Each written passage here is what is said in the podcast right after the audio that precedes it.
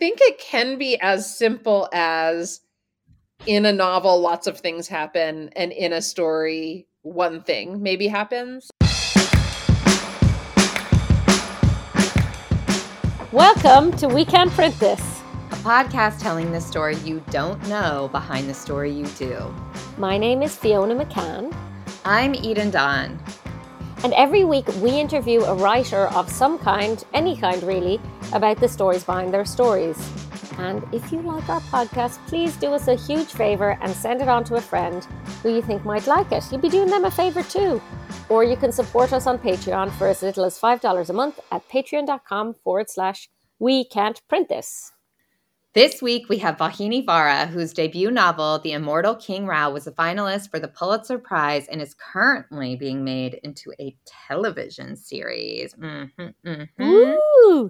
She's been a tech reporter at the Wall Street Journal and later launched, edited, and wrote for the business section of the New Yorker's website and is a Wired contributing editor on Saturday, November 4th. She will be present at the Portland Book Festival along with many amazing authors. And Fiona and I go to literary-arts.org for the full schedule and figure out how you're coming because you're gonna wanna be there. And please come say hi if you're there in person. We'd love to say hello. Yeah, come say hi. So today we talked to Vauhini about her new book, which is a beautiful collection of short stories. This is salvaged. And I wanted to ask you about, because we have not really talked about short stories on this podcast. Have you ever written short stories? Do you have a favorite short story? I'm fascinated with these tiny pieces of writing that somehow suck us in. I love this form and it also terrifies me because it always has felt to me like maybe the hardest thing to write, even though you'd think it would be easier. I think loads of people are like, eh, I don't know if I have a novel in me, I'll try a short story. And it turns out that it, in many ways, a short story, for me at least, is even harder to write because, or it feels to me that it can be so much about what you leave out and the choices right. of things to leave out. Whereas with a novel, you've room to throw everything in with the kitchen sink. Who cares? Yeah. Like throw it all in. Um, and in a but in a way, short stories can be so much more powerful because of that. I think there's one like now this is a very very short story, flash fiction short story that has always stayed with me, which is probably it's very widely known. And this is the whole entire story I'm going to read to you. So buckle up. For sale, baby shoes never worn. Six words. That's it, and it has wow. the whole story. I think that it has been attributed to Ernest Hemingway. but I don't know if that's actually true. Fact check. Um, but I think it's kind of an example of how powerful it can be because it's what's unsaid. It's what's unsaid. And then the audience or the reader I, brings their emotions and their their backstory to it too. That's what's interesting about that, right? Yeah, and it feels so poignant and somehow devastating yeah. In the six words. I mean, there, there, yeah, there's a lot in there. Now, most short stories are a little bit longer than that. That's a little bit, a little bit longer. Particularly short one. What about you? Have you, are there any sort of of the genre out there that you're like, this one really blew my mind at the time? When we said short story, I thought about the fact that I read this short story 20 some years ago and still talk about it or think about it, which is wild that like 15 pages of something has stayed with me that long. And it's this Stephen King story called You Know They Got a Hell of a Band. Have you do you know it? I don't know, but that's a really good title, actually. I know it is a good title. Well, Stephen King is like, which you know, I read Stephen King too young, and now I have a fear of clowns and a variety of other issues stemming from it, but whatever. It's a couple drives basically in the woods in Oregon and they get lost and then they stumble upon this little town which is called Rock and Roll Heaven, Oregon. And they go into the diner because their car breaks down and it's like Janis Joplin is like their waitress. And then they're like, oh, but and then the mayor looks a lot like Elvis Presley. And like, oh God, is that Otis Redding who's like the cop? And you realize that the whole town is dead rock stars Ew. who are slowly like rotting away. And they try to leave, but they're not able to escape. And every night there is a concert with all the greatest musicians of your entire life, but it goes on for years at a time because time is just like stuck. And basically, they're stuck in rock and roll heaven, Oregon forever. And I think of it all of the time when we're like driving in the woods or going for a hike that we're just going to stumble upon like Elvis Presley in the woods who's going to trap us there. It's so good. I mean, only Stephen King can make something like that so creepy, even though part of you is like, wow, it'd be so great to see Janis Joplin live, but forever? But Maybe forever, not. at not your choice. Yeah, Anyways, that sounds creepy AF. Because it's a, what you it's like the bits where you fill in, and I definitely had that with some of Vauhini's stories, particularly these the egg roll girls, as I call them, where I couldn't get over wondering what happened to them. I know. See, this is why you're scarred for life after reading some of these. Uh, my introduction to the writer Lorrie Moore was through a short, short story, and I have read everything she's written ever since because of this one story, in which, in the first paragraph, this 35 year old woman who, you know, doesn't have any kids of her, of her own by choice is constantly being given babies to hold in a way that's kind of irritating. And somebody shoves one in her hands at a party and she drops it and it dies. And that is the beginning of the story, which always felt to me like the boldest opening of a story ever in the history of stories. That is a bold opening. And also, why do you only like sad baby related stories? What's what going on with, with you? I have some stuff to work through, maybe. I don't know. Yeah, but that yeah. was so um yeah, it's a I would encourage you if that I, it it goes on from there and there is a whole story beyond that which is maybe kind of part of the lesson is you know something terrible can happen and there's still a story afterwards for whoever the protagonist is. So i'd encourage you to read it and to read Vauhini's marvelous new collection also.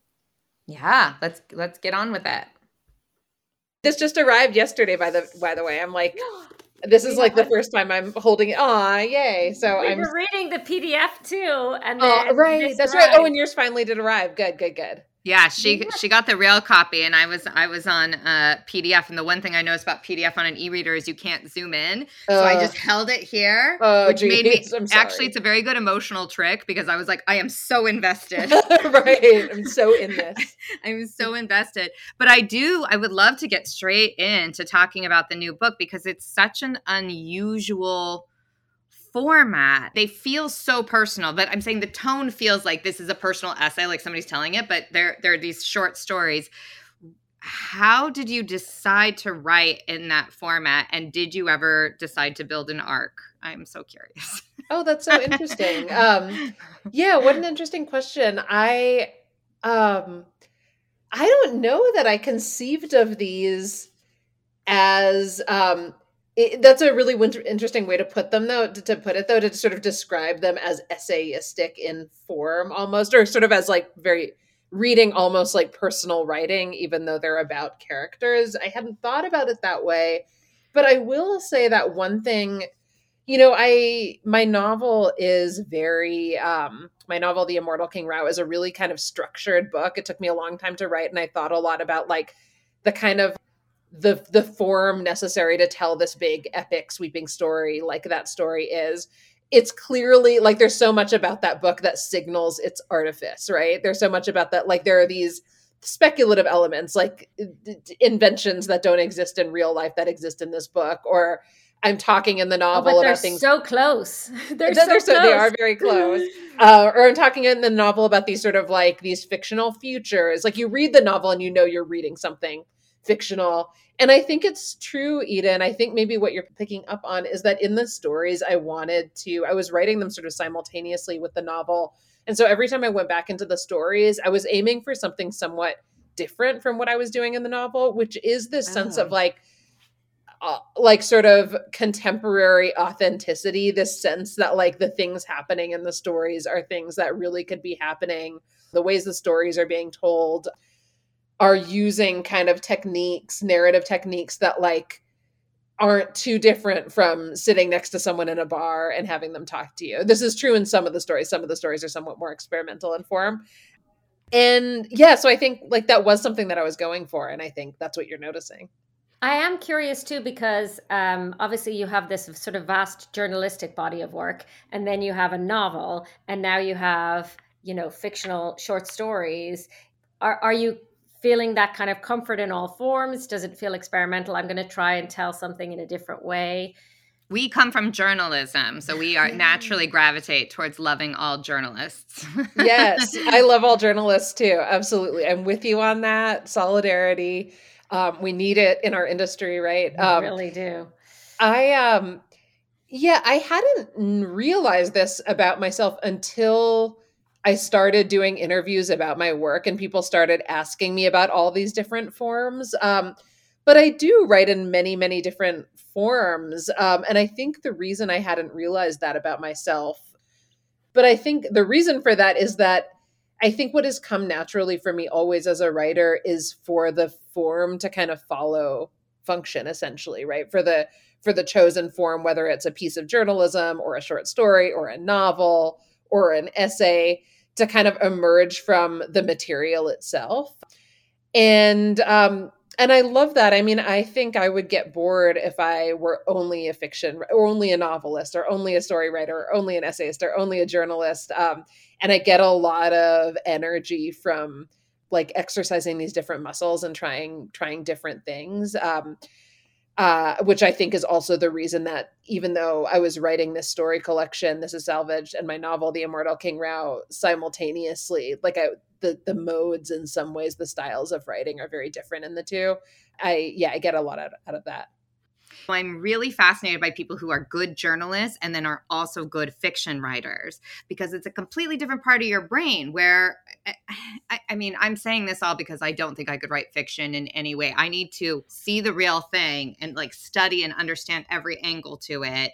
And then I can write about anything. But the bit where you're like, I'm going to create the world in my head and be able to write it at that level of detail i just think it's such an interesting thing because it's really two different skill sets like not all writing translates yeah no it's interesting i you know i was talking to a journalist friend who was working on a book a journalistic book and it occurred to me in that conversation that there is there is a feeling that's similar in journalism and fiction writing i think which is that moment you get to in both journalism and fiction writing where you're stuck and you're just like, oh, I can't, I don't have the story yet, right? Like you as journalists know that feeling of being like, oh, I just it's don't have terrible. it yet. Yeah. And um no, I always have it immediately. Right. and then there are two options. Like either you're just never gonna have the story and at some point you have to abandon it, or you're gonna keep trying to get the story. And the thing you have to do to keep trying to get the story is essentially talk to more people or go back to the people you've already talked to. Like you're sort of like plumbing the existing world as it is to get the information that you need, which are the ingredients for a story. That feeling isn't too different for me from the feeling of being stuck in fiction, where again, one option when you're stuck is to abandon the piece because it's just not working. But then the other option is to get that material.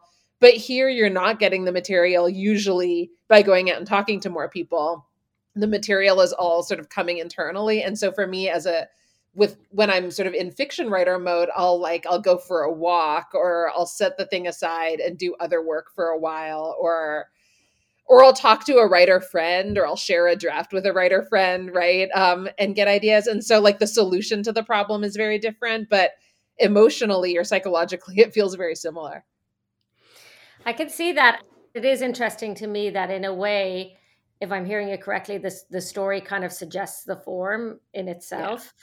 Um, but but I am curious when you're in the fictional realm, like in This Is Salvaged, what stories you come to you or suggest themselves as a short story as opposed to something more expansive? Because immortal king rao is expansive and has many of these characters and i can't imagine it having been told another way. But these stories and short stories always seems to me like the most difficult of the form because there's so much that you have to convey in this finite mm-hmm, space mm-hmm, and mm-hmm. it's just such a different skill set so how do you know in in sort of when we're in the fictional realm how do you know well this one is going to be a short story and this story is telling me it needs more yeah i mean i have in some ways a very basic almost like almost elementary sounding way of answering that question which is I think it can be as simple as in a novel lots of things happen and in a story one thing maybe happens. and that one thing could happen over a hundred years in a short story. You know, there are stories like that that I love. Um, but there's sort of one one plot movement and one essential sort of central character change, right? That takes place in a story. And in a novel, lots of things can be going on at once. A novel can be about many different things. I had a teacher once, the writer Adam Johnson, who said something like a short story can be perfect, but there's never been a perfect novel that's been written. So that's part of it too, right? Like a short story feels contained. Like there's there's less space, there are fewer words literally, and therefore there's less room for error than with a novel. So those are all of the kind of ways in which I think about it. It's, I used to um, teach in the college here. I, uh, uh, I come from a, a, fashion background. I've been a fashion editor, and my my writing for fashion students would ask me like, "How do you know when your st- a story is done?" And I remember saying, "When the deadline is." Because yes, that really is. You know, you can keep working on something forever, and there's a yes. bit of writers that will keep working on something for forever. Which is, but when the when you got to turn something in, that's when it's done. Absolutely. I mean, and I think that's been that's been hard for me because as a journalist, the thing that has always dictated that a story is done is literally that someone's prying it out of my hands and putting it into the paper, right? Or into a magazine. And so I've never had to do that for myself. And I think that may have something to do with the fact that with both my short story collection and my novel, I worked on them for 13 years or more, you know? Yeah. Wow it shows it's they're wonderful. There are a lot of personal details and it's hard sometimes not to when you're reading a writer you know and you see like a sibling death and think oh my gosh did this happen to her which it did or you know these are personal details from your own life. Can you tell me a little bit about that process and how how much of your own lived experience goes in went into these stories? Absolutely yeah. So my sister died of cancer when I was a freshman in college and she was a junior in college. Um, sorry. Thank you. And I I probably identified as a writer by that point. Like I had worked on my high school newspaper and I'd written little things here and there. Like I identified as a creative person, but I hadn't taken any creative writing classes yet. And I happened to take my first creative writing class like the semester that I returned to college after my sister passed away. And it turned out like I didn't know that this was what I was looking for, but for me, it turned out to be like this vehicle to process my grief over my sister's death. It was something that like I had a hard time finding words for, like I had a hard time talking about verbally. And so I would write short stories all about all about loss and grief of some form, often the loss of a sibling or the loss of my sister. I'd call it a story, but it would really be about myself. Those were my roots as a writer. Like that's how I learned to be a writer. And so for me, in some ways, I was taking short story classes. And so in some ways, I think that form for me almost became kind of psychologically inextricable from writing about grief, um, writing about grief, but also like sisterhood, female relationships, like all the kinds of things that I was concerned with, like loss of female female connection in particular. I had that same that same mentor and professor I mentioned earlier, the writer Adam Johnson. I remember at some point said to me, "Listen, if you're going to be a writer, at some point you'll need to write about other things." Um, which I don't think meant for him like you can't write about grief. I think what he meant was you can't have literally every story be about a woman in college who has lost her sister, right? I mean, you can. The argument can be made that one can do so, but the argument can probably also be made convincingly that like it's a a more interesting writing life can be had from you know stretching beyond um, beyond that literal subject matter and so i think it was on that advice that i started thinking more broadly about writing and like doing more imagining and making up characters but always i would like i would come back to these themes um and you're right like certainly a number of the stories in the book are include characters who have lost siblings and that's not a coincidence yeah and i think that it seems like such a lovely time for writing to have found you then you know yeah. like writing can be so cathartic for all of us in all these different ways and sometimes I wish I think people get consumed with the idea of writing of like, well, I'm not professional, I'm not trained. I don't know if that's it's a thing that has come up on this podcast a lot. Is where like all you have to do to be a writer is write. That's yes. it. You don't yeah. have to have a journalism degree. You don't have to have had, like, you need to have some feelings and some thoughts. Fiona and I were looking at our journals from when we were 12 yesterday for a bonus episode, and it was just the most cringy, embarrassing things of all time. But that was the beginning, right? Is like writing oh, down your yes. thoughts and feelings and noticing the world. And it really, it probably saved both of us from a lot of the turmoil in adolescence since every oh, single thing was the most dramatic day of our lives. I love well, you that. Do it's a little bit mortifying because you want to go back to your journals and see that you were like a mini Proust in the making. You know, I wanted to go in and see, well, obviously I was going to be a writer. Look at this beautiful prose, but it's inane and boring and not even all spelled correctly. And, you know, I've done of, the same. I hear you. Uh, so it's embarrassing. I mean, I I love what you're saying about your teaching, and I want to ask you a little bit about the importance of that, seeing as it's come up. But also, I balk a little people when people immediately put a restriction on anything. Like you can't always write about that. I immediately think, well, yes, you can. Yeah, I do the same. I do, I do the same. I don't think. I think if a student were writing about the same thing all the time, I probably like. You can do whatever you want. That's what's nice about being a writer, you know but encouraging somebody to zoom out to take the core of what's there and zoom out i do feel like that's good advice from a mentor. exactly to be yes. like i knew you're this is here this part is always with you and now how do you use that part in other ways and clearly you did it because every single one as I was reading through, I really kept going like I went and read your bio like 3 times because they all felt so personal. I mean, obviously I knew you were not a man who had left his wife to go build the ark or you know, like I said this thing, but I kept being like I feel like I just need to quite go check and make sure I'm not missing something. And are they all rooted in truth? Do you research other people's lives or do you just take the bits from you that feel like reality and put them onto your characters uh, first of all, that is a really flattering compliment. Thank you. To say, you know, to say like these all felt real and they felt personal, even though obviously you didn't build an ark. Um, that means a lot to me. So that that feels really nice to to hear. I'm literally I'm opening the book right now and looking at the table of contents. I can say that also, so presumptuous of me to be like, you didn't no. build an ark. I don't know what you're doing in yeah. Colorado. That's right. That's right. I just don't put it in my bio, but it's a little distracting. Um, almost every story, probably every story, has some element that's taken from my life or an experience that I of had. Of course.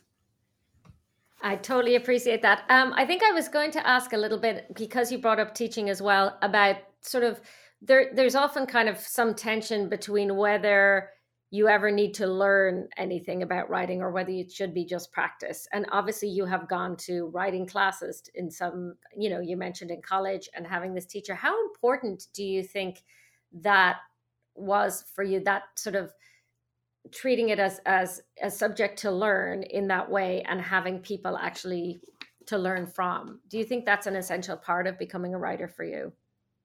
I think learning from other writers and being in community with other writers is, I would probably describe that as essential, but I don't know that it necessarily needs to take the form of being taught by a writer you admire or being in community with writers in a master's program in creative writing.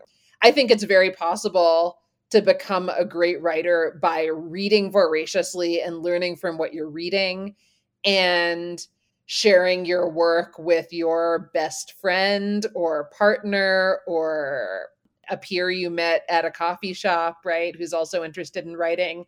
So I don't think, I don't see any reason why sort of institutional places that in which writing is taught are better or sort of qualitatively better places to learn writing than all of the other places one can learn writing the craft is right there on the page. So really all you need is those words in order to learn something about how writing functions. Yeah, I think a small writers group and and we have we've discussed this with other writers even a reading group even mm-hmm. people who Mm-hmm. don't always fancy themselves as being top-notch writers but they're like avid readers i think can be really helpful for somebody to look at your work because what you really need is to just get some feedback and something pushed out of that bit where i don't think people understand how often writing is so lonely Yeah. you know? Like fiona and i are both such extroverts and then we we chose this career where i'm like hold on let me go into a quiet room now with a laptop and see no one for days and then you come out and just look like a little feral raccoon being like can i anybody somebody talk to me? And also somebody read this and tell me if it's a masterpiece or just absolute idiocy. I'm not sure. Totally. I want to ask you about Immortal King Rao getting turned into a show, which I uh, like. Can you? I'm very curious how that happened, but also you've talked a couple of times and about how many years you worked on this project, and so so this thing that you have had, and I'm sure that while you were writing it, working on it, you have some pictures in your mind like you Mm. have these ideas of how it's going to look and how that's feeling to hand it over a little bit to somebody else it's like here's my baby you go r- raise it and send it back to me Yeah, I even have pictures in my mind about what those characters look like and how that's going to Right? be treated. So I can't imagine what you feel. Oh, I love that. My film and TV agent sent out the the book.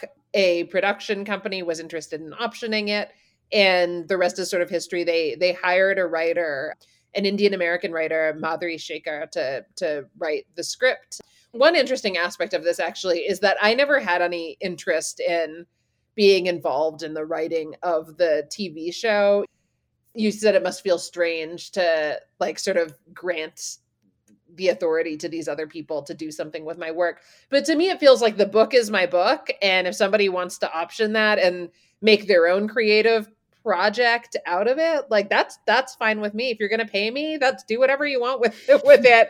Um, it's fine, fine with me. And really, I would love to watch this show and see what it's like, but I don't think I, I my my personal con- connection to it, I think would feel somewhat marginal. I think like I feel like I write the wrote the book and that's my thing, and maybe something else will come of it in a totally different form, and that'll belong largely to the to the creative minds that put that together.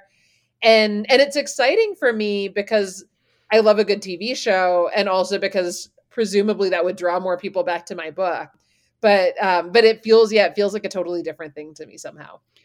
I guess that's true. We have to do that as readers and viewers too. I just uh, like uh, two weeks ago finished this very cute book called The Flat Share, and about two people staying in it. And, and then as soon as I got done, literally the day I found out it had been made into a TV show last year, so I got to go straight Oh. into being like, oh my gosh, I love this book. Now I'm gonna watch the TV show. And of course, there's some script bits that have changed. And at first, I was like. This isn't how it's supposed to, and then I have to go like, wait, no, this is a separate thing. Right. I enjoyed no, this and I thing, do that and too. like, and it's and this and the show is really cute, but I just had to di- have that bit where I got over that like her job is different, and sh- you know, like you have to surrender a little bit. Right, right. I wonder in some ways, because I have that feeling too as a reader and a viewer. I wonder if it's in some ways more difficult to be in that position than to be the one of the creative people involved. Because when you're when you write a book, like you have you've sort of explored all these different possibilities. Like it none of it seems hard. And it's like it could have gone this way, it could have gone that way, this thing could happen, this other thing could happen. But then when you're a reader, all those choices have been made. And so you've got it sort of you've got like the the sort of complete wrapped up in a bow version and i think i wonder if psychologically it's harder to go from that to like another version of the material that does something different than to be one of the creative people involved in making it Mm, That's- that's that's interesting. probably what I'm true. hearing is it must have been very difficult for me, and it's yes really yes We see you, sorry i'm sorry for your loss Thank you, thank you, everyone, for bearing with me during this time of struggle. Um, I want to bring it back, if we can, with the time that we've left to This Is Salvaged. And in part, and I know we've sort of talked about, you know, the range of your work, which is so impressive. But, and I, and at the same time, I see sort of a, a through line between a lot of your journalism, which, you know, you've written a lot about technology, and The Immortal King Rao, which has a lot of those ideas at its core. And that's why This Is Salvage feels a little different to me. Um, and I want to go right to the end. Spoiler, because in some ways it is it is it terribly inappropriate to read the last line of a book? To is that? I'll leave it to you two because I don't I don't have a preference, but if you don't Well, like what that I- kind of spoiler, it's not really a plot spoiler of any kind. It's not a plot spoiler. Yeah, it's not What- pop. Yeah, you're not saying the butler did it. yeah. but the butler did it. The butler Don't always them. did Don't tell them. um, what I loved about it, in a way, in a book that has a lot of darkness in it, and in stories that deal with some profound loss, you know, in many different ways, I felt this kind of jolt of human joy at the end and a reminder. And this is the end of the story, Sybil's, which is the last one in the book, where the last line, the last three sentences I'm going to read how alive we were. I remember it. We were here. And it felt like such a landing for so many of the ideas that, in a way, had percolated through that there is all of this loss and people die. And at the same time, we are here now. Which, I mean, I, maybe I'm overreaching in my interpretation of things, but in a way, that I threaded that back through those stories. And I was like, that's what it's all about. That's what it's all about. Absolutely. Yeah. I mean, that is um I would say that is sort of what I intended. I think I think the were the past tense is is relevant because I think it's also it's not just we've lost some people, but at least we're still here and we can think about them and we can appreciate the world as it is. It's also yes, we've lost these people. Yes, not even just people. Yes, things change, right? The way things were cannot be the way things are now and yet they did exist at one point right? Like that did happen and i think um i think that was something that i was going for at the end um and it is meant to echo the ending of the first story in which the idea of loss and the way in which some people are gone and then we're still here. In the first story the ending is sort of ends on a note of somewhat on a note of despair i would say um Yeah. but also a character trying to come out of that despair and i'm hoping that one can read the collection and sort of start with that sense that sort of emotional texture and end in this different place Yeah, that particularly the that first set of girls, I when I finished that story, I felt concerned about them. Like for a couple of days, I kept feeling concerned about these kids. They're these egg roll eating kids and how were God. they and how did they end up? And this is why I never watch war movies is because I they mm-hmm. stay with me for a long time, but I do. And I think there is that thing is I I'm like they're here and they were struggling and I are they okay? yeah So you can tell me they're okay. they're they're fine i'm here to report that they're doing really well Good. They, I mean, they got is- away from that creepy dude. yes It is interesting because I, you know, over and over, I've had that feeling in the book a little bit like, is that little girl okay who's with her stepmother? Is, are these two, Lindsay on the sex line, is she okay? Like, there's so many, uh, so many times where I was like, oh my God, none of us are okay. Oh my God, this world that, that young women have to live in is really hard. um, and This is the first time Fiona's ever realized that, so it's a big moment for her. I'm having a like, "Wait." revelation. Things are hard for women. wait, wait. Did you know this, Eden? Breaking news. Breaking news. Women in America are having a hard time. And not only that, I'm like, oh, now I, it's my job to worry about them. yeah But it is interesting as a as a writer to. I think you have to be okay with causing that discomfort in the reader. Like you're not going to make things. Not everything has a happy ending, or is it neatly tied up in a bow? And so these sort of residual feelings of like, are they okay? Is everyone okay? I mean, it's just kind of a true to life experience. Are we all okay? Are any of us okay? It's a constant question. yeah Probably not. and as a reader i don't know for me as a reader like ending something with that feeling is a sign that like i've immersed myself in that world right like i've i've i've become i've become committed to that to that world that i'm reading about yeah, and the mark of a good short story is how it kind of uh, stays in your bloodstream for so long afterwards. I mean, the fact that Eden's still concerned about the egg roll girls. yes no i I fully take that as a compliment They really Yeah. was. Um, can I have before we lose you? I have one quick final swing of a question because we are we as we will mention early in the episode, you're coming to Portland Book Fest, which we're so mm-hmm. excited. I'm just kind of curious from a writer's perspective, what do you like out of a festival? What do you want to happen? Like, do you enjoy meeting the other writers, the readers, the panels? Like, what what's the you thing? just love to be on. I know stage. you're on quite the press tour hubbub right now, but and doing all of these. So, so what makes you happy about them? You or if it's all work, it's fine. We won't tell Amanda. I do sort of imagine being there and like reconnecting with old writer friends, running around Portland and this festival with Sophie, my best friend, and like just getting getting immersed in literary culture like i think as you as you both were saying earlier writing and literary culture can be such a solitary thing and so i love festivals where everybody kind of comes together in their appreciation of literature and talks about it out loud and reads from their work out loud i think there's like there's just such a nice energy in that it really fuels the creative process too, doesn't it? It makes you sort of double down in your work. So yeah, it's it it's a really nice. Well, Vauhini, thank you so so much for joining us today. We both really enjoyed and absorbed your stories. This is salvaged is out. What's the date, Vauhini? It's September 26th. Ooh.